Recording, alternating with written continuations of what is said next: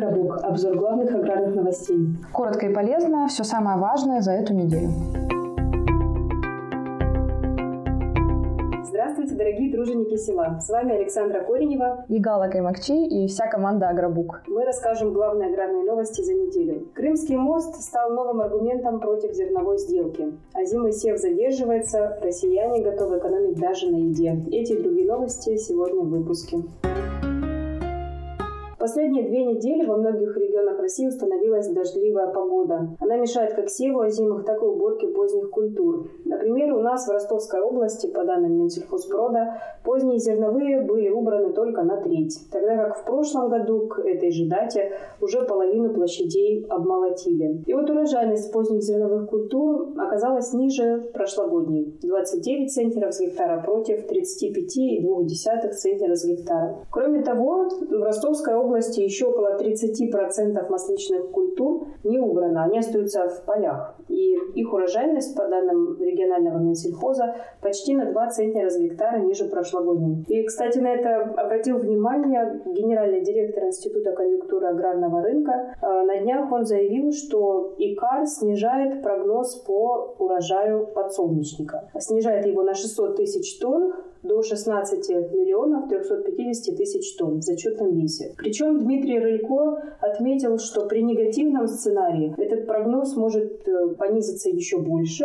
а урожай окажется всего около 14-15 миллионов тонн. В то время как в прошлом году страна собрала 15 миллионов 650 тысяч тонн подсолнечника. То есть погода довольно серьезно вмешалась в уборку.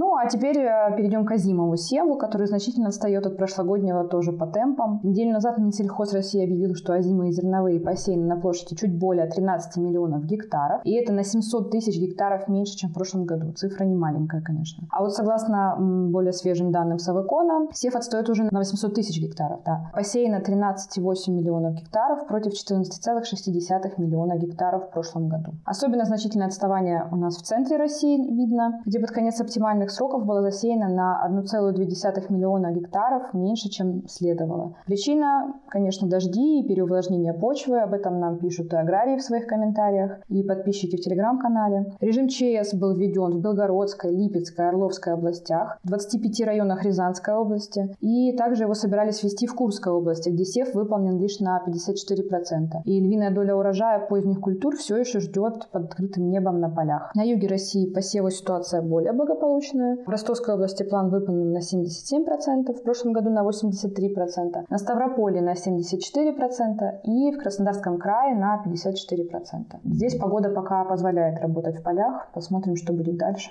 Хотя аналитики отмечают, что озимый сев явно будет меньше прошлогоднего по площадям. И вот, например, глава Савыкона Андрей Сизов на днях сказал, что, вероятно, в следующем году Россия получит э, что-то около 84 миллионов тонн пшеницы. По сравнению со 100 миллионами в этом году, конечно, огромное снижение. Но ну, посмотрим. Судя по комментариям, большим урожаем не особо-то радуются. Да, э, наоборот, аграристы наоборот, да. на неурожай, чтобы цена поднялась. Да, так что надежды уже хотя бы на это. Да. Нас есть еще один фактор, который может э, приподнять цены на пшеницу. В первую очередь, конечно, на мировом рынке. Это вопрос о продлении зерновой сделки. Утром 8 октября на Крымском мосту прогремел взрыв. ФСБ России и Следственный комитет начали расследование, в ходе которого выдвинули версию, что взрывчатку для теракта перевезли по морю. Причем на судне, которое вышло из порта Одессы в рамках зерновой сделки. После этого Владимир Путин заявил, что работа гуманитарного коридора теперь будет поставлена под большой вопрос, если окажется, что его действительно использовали для подготовки теракта. Ну, а если коридор закроют, то, соответственно, цены рванут вверх. Кстати, вот э, на днях министр сельского хозяйства Турции Вахид Киришчи сообщил, что в результате подписания сделки цены на зерно на мировом рынке существенно снизились. На пике они составляли 450 долларов за тонну, а сейчас упали до 330 долларов за тонну. Ну, впрочем, зерновая сделка – это не единственный фактор, который может поддержать рынок. Аналитики указывают на отставание зимового сева в России, неблагоприятные условия для сева в США, Штаты пережили засуху. Опять же, засуха в Аргентине, а также в Австралии, где вот скоро начнется сбор урожая, идут сильные дожди и даже наводнения случились. Поэтому объем зерна, который поступит на рынок, пока под вопросом. Ну, э, если говорить о биржах, то там цены Видимо, они очень испугались всех этих факторов. Европейская пшеница стоит около 348-350 долларов за тонну э, по разным оценкам. ФОП российский – это 325 долларов за тонну с поставкой в ноябре. Вот такие данные приводит Русагротранс. Совокон, правда, считает, что цены колеблются в диапазоне от 326 до 330 долларов за тонну, ну, то есть они немножко выше. Ну, кстати, если говорить про внутренний рынок, вот на мировом рынке мы видим какое-то вообще хотя бы движение, да, немножко штормит, то внутри России Ситуацию можно описать как штиль, практически полный. Цены, которые озвучивают аналитики, немного разнятся. А по данным Савекона, в глубоководных портах пшеница закупается по цене 14 400-14 800 рублей за тонну, а по данным Русагротранса от 15 тысяч до 15 200 рублей за тонну без НДС. Средняя стоимость пшеницы на внутреннем рынке, по данным аналитиков, колеблется от 12,5 до почти 13 тысяч рублей. Ну, конечно, не стоит забывать, что чем дальше от порта находится регион, тем ниже цена. Но здесь э, тоже можно поспорить. Есть комментарии от наших подписчиков в YouTube о том, что порт видно из окна, но цена при этом достаточно низкая. Не стоит забывать, что у нас пшеница очень сильно разнится по качеству, и, конечно, фуражное зерно покупают совсем дешево. Да, и аналитики возлагали большие надежды на экспорт пшеницы в октябре, но, судя по всему, ожидания не оправдаются. И Русагротранс и КАР снижают прогнозы с 4,5 до 4,2, 4,3 миллиона тонн. Отправку зерна морем тормозит Снова погода, она у нас сегодня, по-моему, героиня всех новостей. Спрос э, Египта и Пакистана сократился из-за недостатка средств, а Турция активно закупает украинское зерно. Вместо российского. Вместо российского, да. По словам президента Российского зернового союза Аркадия Злачевского, с начала сезона экспорт зерна в целом сократился на 13% до 16,8 миллиона тонн. Совершенно очевидно, что экспорт зерна сильно отстает. Тем не менее, Минсельхоз России не собирается отказываться от от квоты на экспорт зерна в следующем году. С 15 февраля квота будет введена. Она составит 25 миллионов тонн для всей России и еще 500 тысяч тонн будет, будут предоставлены Дальнему Востоку для экспорта. С одной стороны, кажется, зачем ограничивать экспорт зерна, которого и так слишком много, переизбыток на внутреннем рынке. Но с другой стороны, Андрей Сизов, глава Савыкона, сказал, что квота в 25,5 миллиона тонн по сути ничего не ограничивает, потому что за 4,5 месяца с 15 февраля по 31 июня такой объем зерна вывести все равно не удастся. Снова увеличивается экспортная пошлина. С 19 октября ставка для пшеницы вырастет в полтора раза, с почти двух до почти трех тысяч рублей. И то же самое и с ячменем. Пошлина на кукурузу снизится на 22%. Надежды на ослабление рубля пока остаются слабыми. В прошлый вторник доллар подорожал почти до 65 рублей но удержался на этой высоте недолго. В Минэкономике считают, что средневзвешенный курс доллара в текущем году составит 68 рублей, а его ослабление до 72 рублей ожидается только в 2025. Союз экспортеров зерна отмечает, что нынешняя пошлина, которая рассчитывается в рублях, очень сильно нивелирует любые колебания курса валюты. А Дмитрий Рылько, о котором я уже говорила, гендиректор ИКАР, даже сказал, что, вероятно, при отмене экспортной пошлины цены не слишком-то поднимутся. Потому что вот на прошлой неделе пошлина составляла менее 2000 для пшеницы. Гораздо важнее для цен слабый рубль. Рубль сейчас сильный, поэтому цены кажутся очень низкими. Mm. Что там у нас по мерам поддержки? Кстати, вот в Минсельхозе уже стали осознавать тот факт, что пшеница в России чересчур подешевела. Недавно на Всероссийском форуме пекарей первый замминистра Оксана Лут заявила, что не исключает возможности расширить меры поддержки аграриев. Она признала, что сейчас идет перекос в сторону потребителей зерна, и теперь необходимо помочь производителям этого зерна. Лут упомянула о закупках в интервенционный фонд, но, к сожалению, они не проходятся на юге России, а также сказала, сказала про субсидию на зерно по 2000 рублей на тонну. Мы об этом рассказывали в прошлом выпуске. К сожалению, такой большой субсидии государство поддержит э, производителей всего 5 миллионов тонн пшеницы. Мы подозреваем, что эти производители уже в регионах обозначены, кто получит эту субсидию. Вот, но тем не менее. Кстати, наш АККОР, Ассоциация крестьянско-фермерских хозяйств, предлагает Минсельхозу существенно увеличить закупки в интервенционный фонд вместо 3 миллионов тонн, которые в этом году предусмотрены, закупить сразу 10. Это действительно могло бы помочь поддержать рынок, но в то же время стоит помнить, что цена закупки на пшеницу мукомольную это 14 тысяч рублей, ну там чуть больше. Все равно не 18, ну, не 19, как хотели бы аграрии.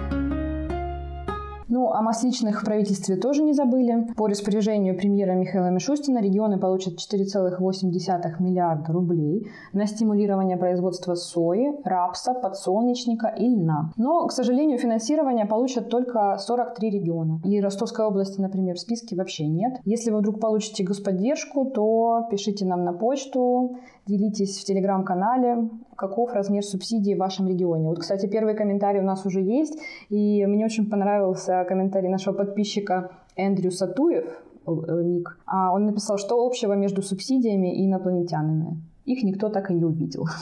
А Анатолий Шрамко оставил такой комментарий на нашем YouTube. Как бы в этом году хуже не было. Он пишет, подсолнечник кукуруза цена ниже себестоимости, пшеницу с поля продал в два раза дороже, чем сейчас покупают, работает на химию и удобрения. Вот, он еще оставил продолжение, да, звонят технику предлагают, отвечают так, лошадку до саху уже присматриваю. Это КФХ в Краснодарском крае.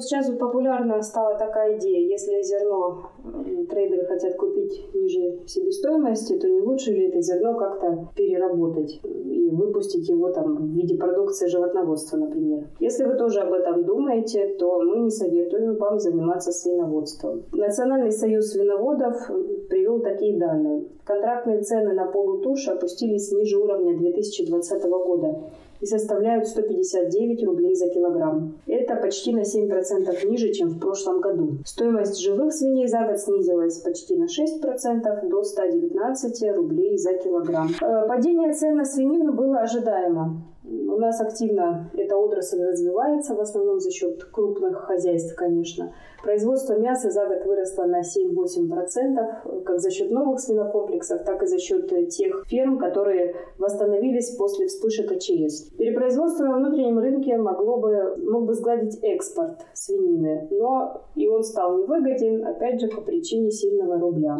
Кстати, вот с аналогичными проблемами сталкиваются и птицефабрики. Тушку цыпленка оптом им приходится продавать по 138-146 рублей за килограмм. Так что эти две отрасли, наверное, наверное, не самые выгодные для наших сельхозпроизводителей. Обращайте внимание на говядину. Ну, да. Она должна быть востребована. Там есть еще э, пространство для бизнеса. Где разгуляться, да? Ну и на фоне всех этих новостей очень интересная тема была поднята на выставке Агропродмаш 2022 в Москве, на которой Александра как раз побывала и была на этом мероприятии. Там подняли такой вопрос, как э, потенциал вообще внутреннего потребления в нашей стране. Было проведено большое исследование «Рамир», которое показало, что 44% россиян почувствовали, что их материальное положение ухудшилось. В этом?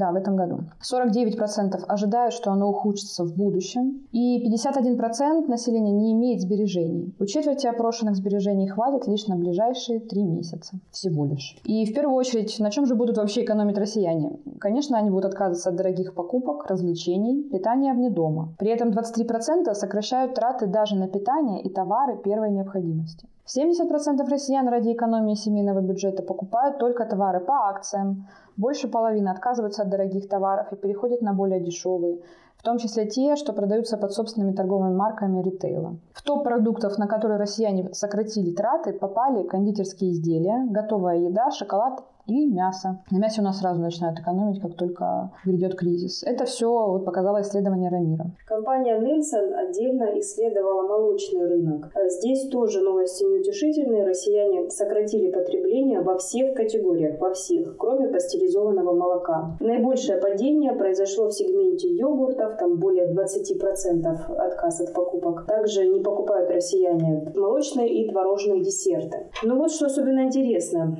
Если мерить в рублях, то продажи молочки по всем категориям практически выросли, а в натуральном выражении упали. Если же взять молочную продукцию в целом, то окажется, что в натуральном выражении продажи упали более чем на 4%, а вот по деньгам выросли на 13,8%. То есть э, рост цен очень большой. Это вынуждает россиян отказываться от продуктов. Непонятно, что делать. Наверное, переходить на самые простые продукты, такие как творог. Ну да. Но при этом это все равно очень печально, конечно, особенно для рынка, да, для, особенно для фермеров, которые относятся к категории там, сам вырастил, сам переработал. Продукция у них обычно не может, конечно, тягаться по цене с собственными торговыми марками сетей, где цена намного ниже. Ну и вообще просто с крупными холдингами. При этом знаем, что иногда качество фермерской продукции, оно, конечно, прекрасное. Ну и исследование Рамира показывает, что шанс у мелких переработчиков все-таки есть. Для трети россиян, а то и даже для 40% россиян, вкусная еда является одним из способов борьбы со стрессом. Так что, дорогие друзья, как всегда, да, еда поможет нам совсем справиться. Вкусненько перекусить в компании близких людей. Если вы готовите чудесную колбасу, которую можно, э, можно рассматривать как антистресс-продукт, то не переживайте за свой бизнес, от нее точно не откажетесь. Или сырок. Или сырок, да, какой-то с плесенью. Да, да, или не только с плесенью, да. Поэтому мы надеемся, что настоящий фермерский продукт, а возможно и агротуризм, который позволяет продвигать эти продукты, останутся в числе доходных видов бизнеса на селе. Кстати, вкусно покушать э, как способ борьбы со стрессом – это самый популярный ответ после вариантов провести время с друзьями, погулять на свежем воздухе и провести время с животными. Вот я бы сказала, что я люблю, когда это все вместе в комбинации. Мне кажется, сельские жители эту комбинацию переживают каждый переживают день. каждый день. Особенно да. те, у которых уже есть животноводство. Это точно. На этом наши новости закончились. Спасибо, что слушали их. Оставайтесь Мы, конечно, стараемся каждый, каждый выпуск новостей все-таки находить в том числе и хорошие новости. Но вот в этот раз как-то все у нас так штормит, штормит. Присоединяйтесь к нашему телеграм-каналу. Если у вас есть хорошие новости, делитесь ими их расскажем в эфире. Ну и удачи во всем. Спасибо. До свидания.